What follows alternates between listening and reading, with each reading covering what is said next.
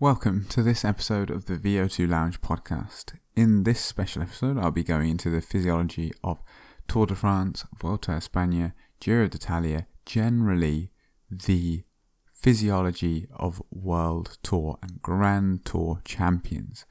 Uh, if you're new to this podcast, and then welcome, and I hope you enjoy. If you're a return member of the podcast, then why not follow if you haven't already and leave a rating on your pod platform of choice.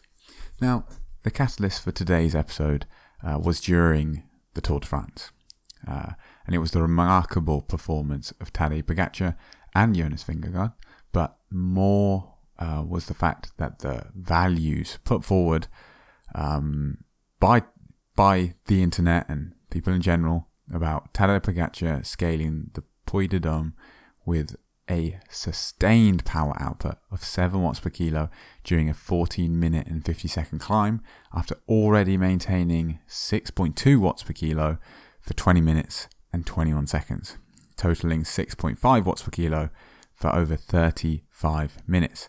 It's an extraordinary achievement, and regardless of anything people really think about how clean the sport is, regardless, it is staggering the performance.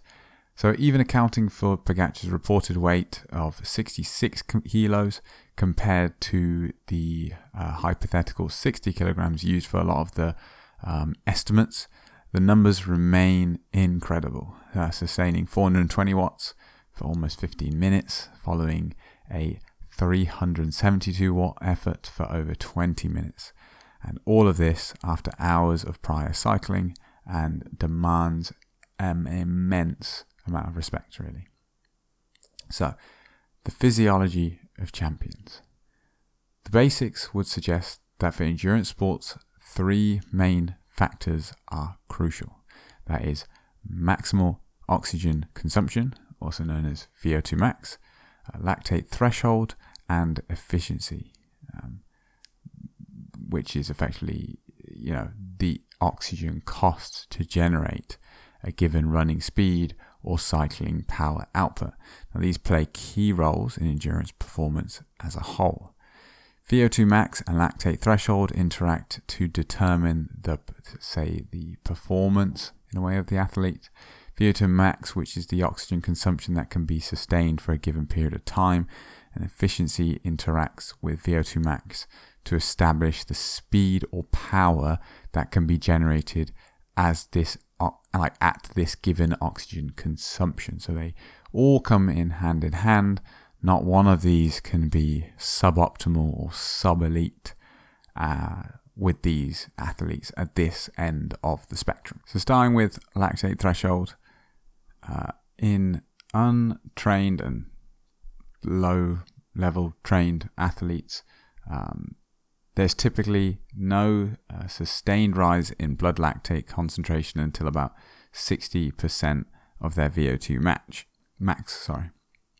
Uh, in trained subjects and elite athletes, this value increases to between 75 and 95% of their VO2 max, which is incredibly important because not only do you need the high ceiling, but with a with your lactate threshold appearing at closer to VO2 max, the greater uh, glycogen sparing capacity you essentially now possess and can remain in the terms of cycling with a group or running with the lead pack without uh, digging into those glycogen stores. So, what happens as we reach lactate threshold is the maximum rate of fat oxidation is inadequate to meet the ATP demands uh, of the muscles contracting at moderate to high intensities.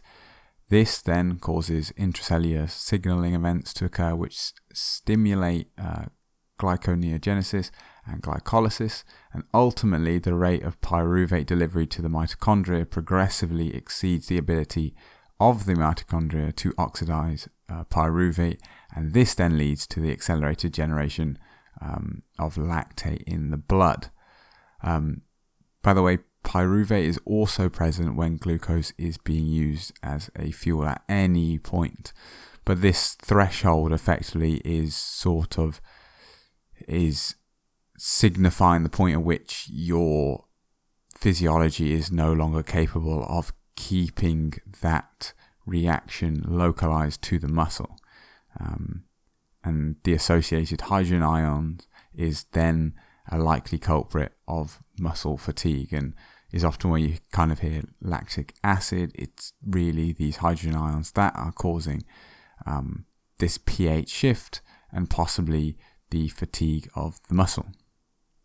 So, while the physiological detriments of uh, the lactate threshold are extremely complex, they are determined mainly by the oxidative capacity of the skeletal muscle themselves. This capacity is highly uh, plastic and can essentially increase more than twofold in the in trained skeletal muscles of humans or animals who engage in 20 to 120 minutes of training at a required uh, level of intensity, effectively intervals. Um, this more than doubling of the oxidative capacity is one of the factors that is linked to the high lactate threshold values seen in elite endurance athletes. Um, these elite athletes have VO2 max values that are 50 to, in some cases, 100% above those seen in normal, active, and sedentary young people, and their lactate threshold occurs at an even higher percentage of their VO2 max. This means that athlete, um, that elite athletes, um, the absolute oxygen consumption, power output or speed, that can be generated for long periods of time before reaching the lactate threshold is essentially doubled, allowing sustained running speeds of 20 kilometers an hour, or in the case of cycling, where we're focusing, uh, power outputs of over or around 400 watts, going back to the initial uh, statement about Tadej Pogacar at the Tour. And other key factors that reduce muscle fatigability and lactate production during exercise at these high percentages of VO2 max when only a fraction of the total limb muscle mass is simultaneously recruited is the quantity of muscle mass that an athlete can recruit to share uh, in sustained power production. Now, elite cyclists have been shown to be capable of sharing power production through 20 to 25% more muscle mass throughout a one hour bout of cycling, therefore reducing the relative power production and stress on each individual fiber. Uh, additionally, this power sharing among fibers would also reduce the glycolytic stress and lactate production per fiber due to more total mitochondrial sharing for a given rate of aerobic metabolism. And these factors should operate in a complementary way that reduces the stress per mitochondria and muscle fiber. Now, this is obviously crucial effectively because if you're carrying, first of all, cycling being a very uh, power to weight ratio sensitive sport, if you are carrying any mass, particularly useful mass, in the sense of um, favorable muscles like quads, um, calves, glutes, and there are fibers in there not being utilized to output a given amount of power, then being able to recruit all of these is obviously critical. Um, as exercise extends beyond approximately the two hour mark, the problem becomes one of fuel availability. Uh, the glycogen content in skeletal muscle becomes depleted, and the modest ability of active muscles to take up glucose from the blood via either the liver or from feeding can limit the rate of oxidative ATP generation and thus the pace that can be sustained during that bout of exercise. In some, but not all subjects, the associated reduction in blood glucose evokes a frank symptoms of hypoglycemia that limit the ability of individuals to continue exercising, dizziness, uh, inability to contract muscle really. Anyone who's done any form of endurance exercise will be familiar with hitting the wall or bonking or whatever uh, terminology you're used to. Um, other highly trained subjects show remarkable resistance to hypoglycemia, and for these athletes, muscle glycogen depletion is probably more important. In response to these events, a number of pre competition dietary strategies, enduring exercise energy replacement regimes, and products have been developed.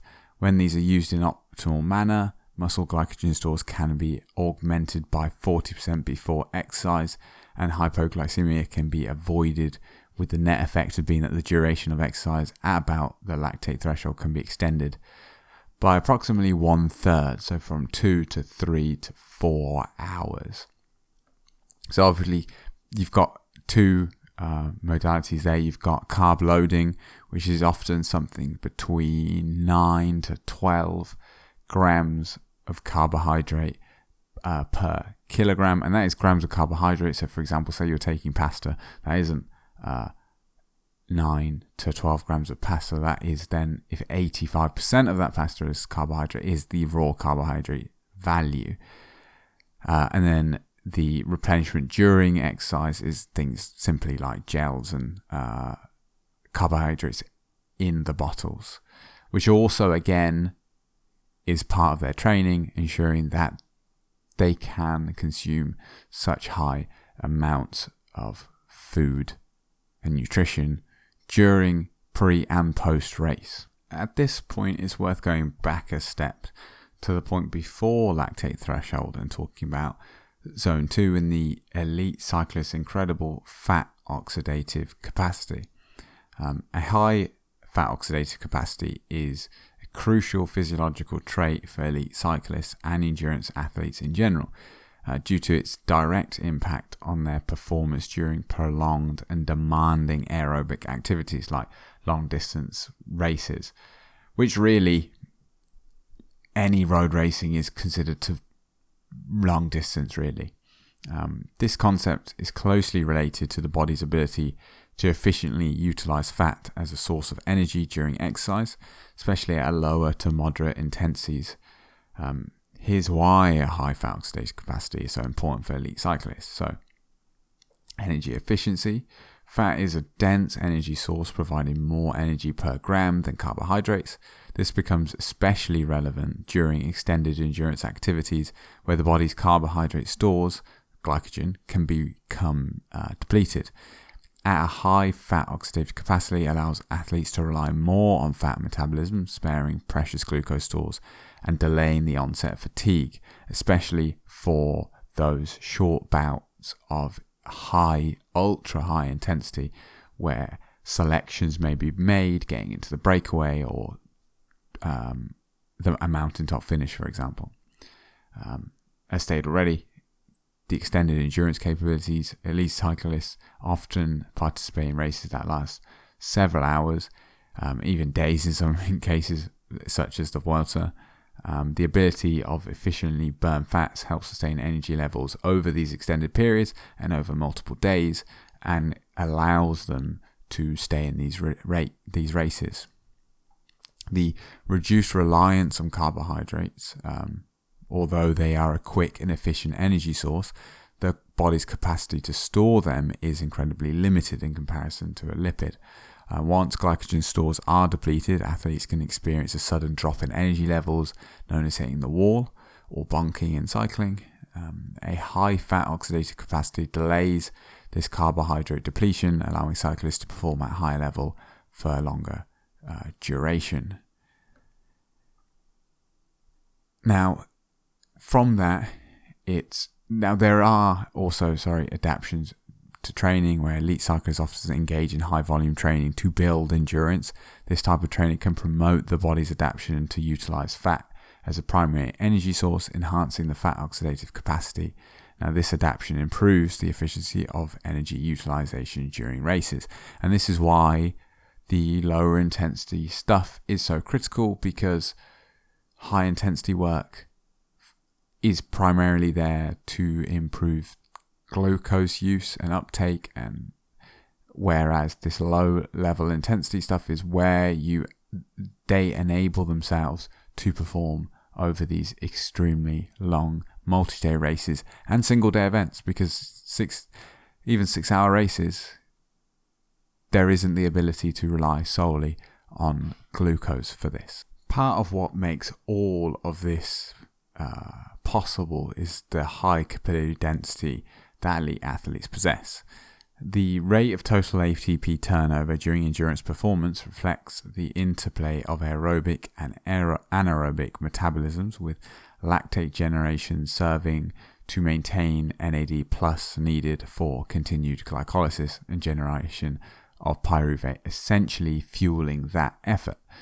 Uh, an example of this interplay is the influence of high skeletal muscles capillary density serving to remove or recycle within muscle uh, fatiguing metabolites, for example, hydrogen ions.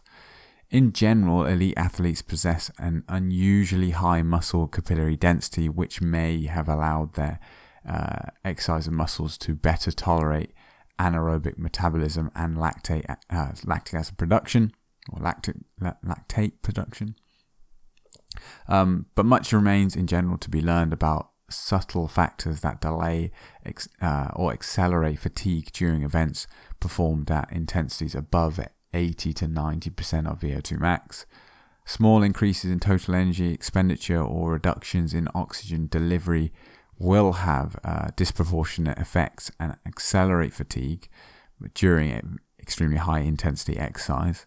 And this, um, at this time, it remains a bit unclear if laboratory tests can detect subtle adaptations in the very best uh, performers who seem to be able to manage their metabolism in a way that permits maximum um, efficient energy utilization through this capillary network and mitochondria and so on and so forth. Uh, moving on to the next pillar of all of this is efficiency.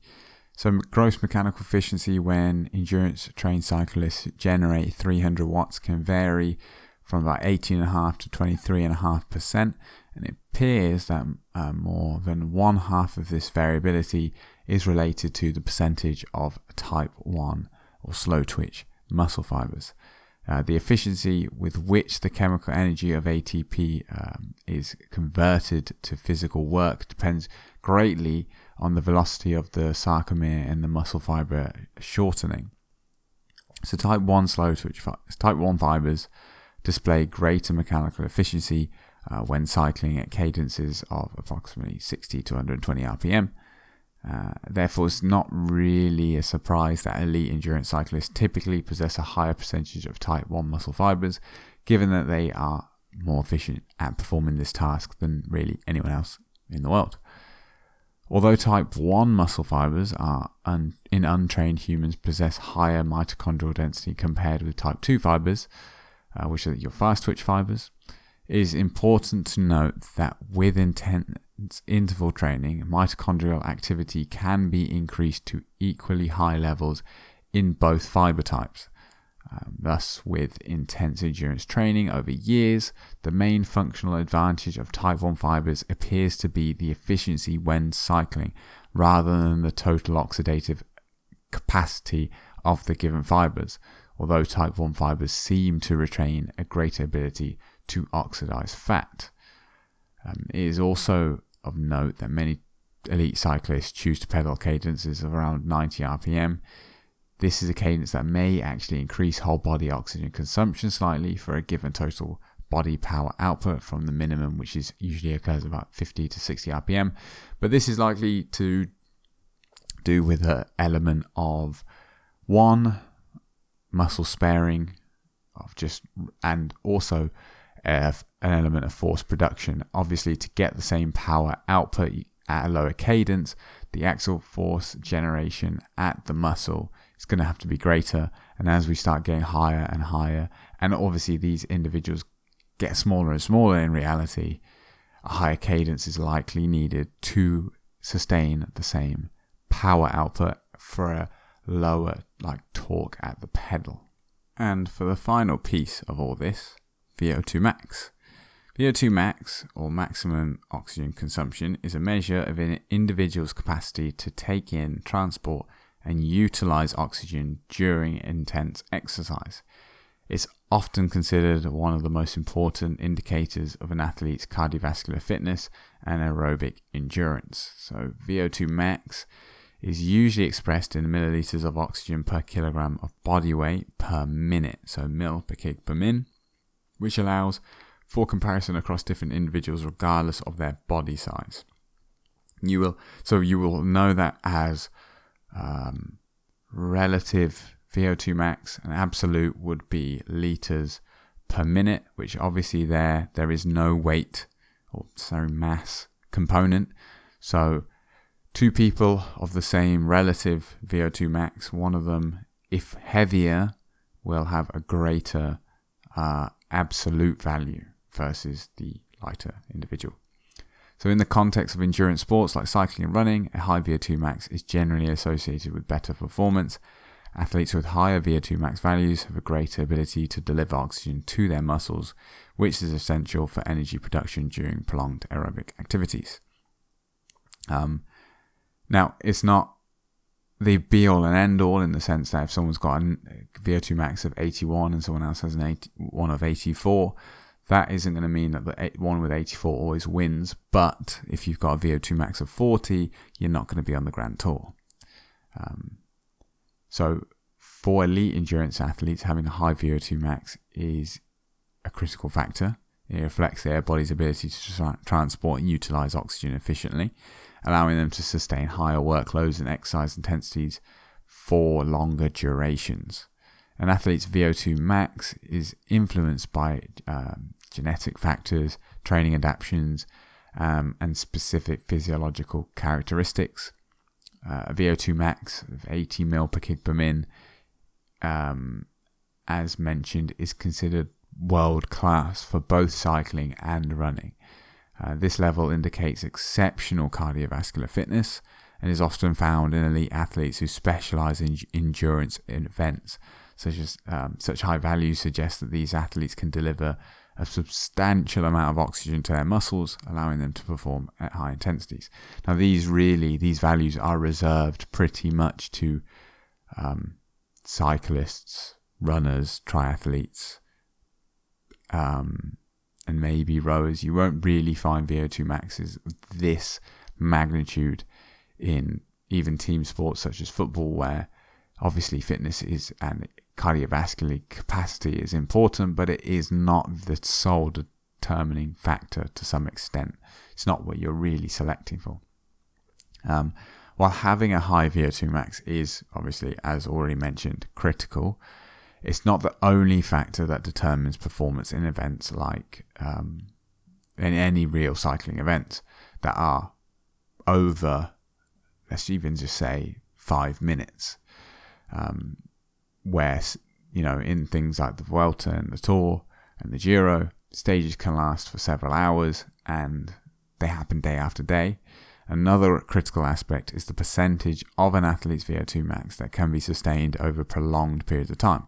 This is often referred to as their submaximal or steady state endurance capacity.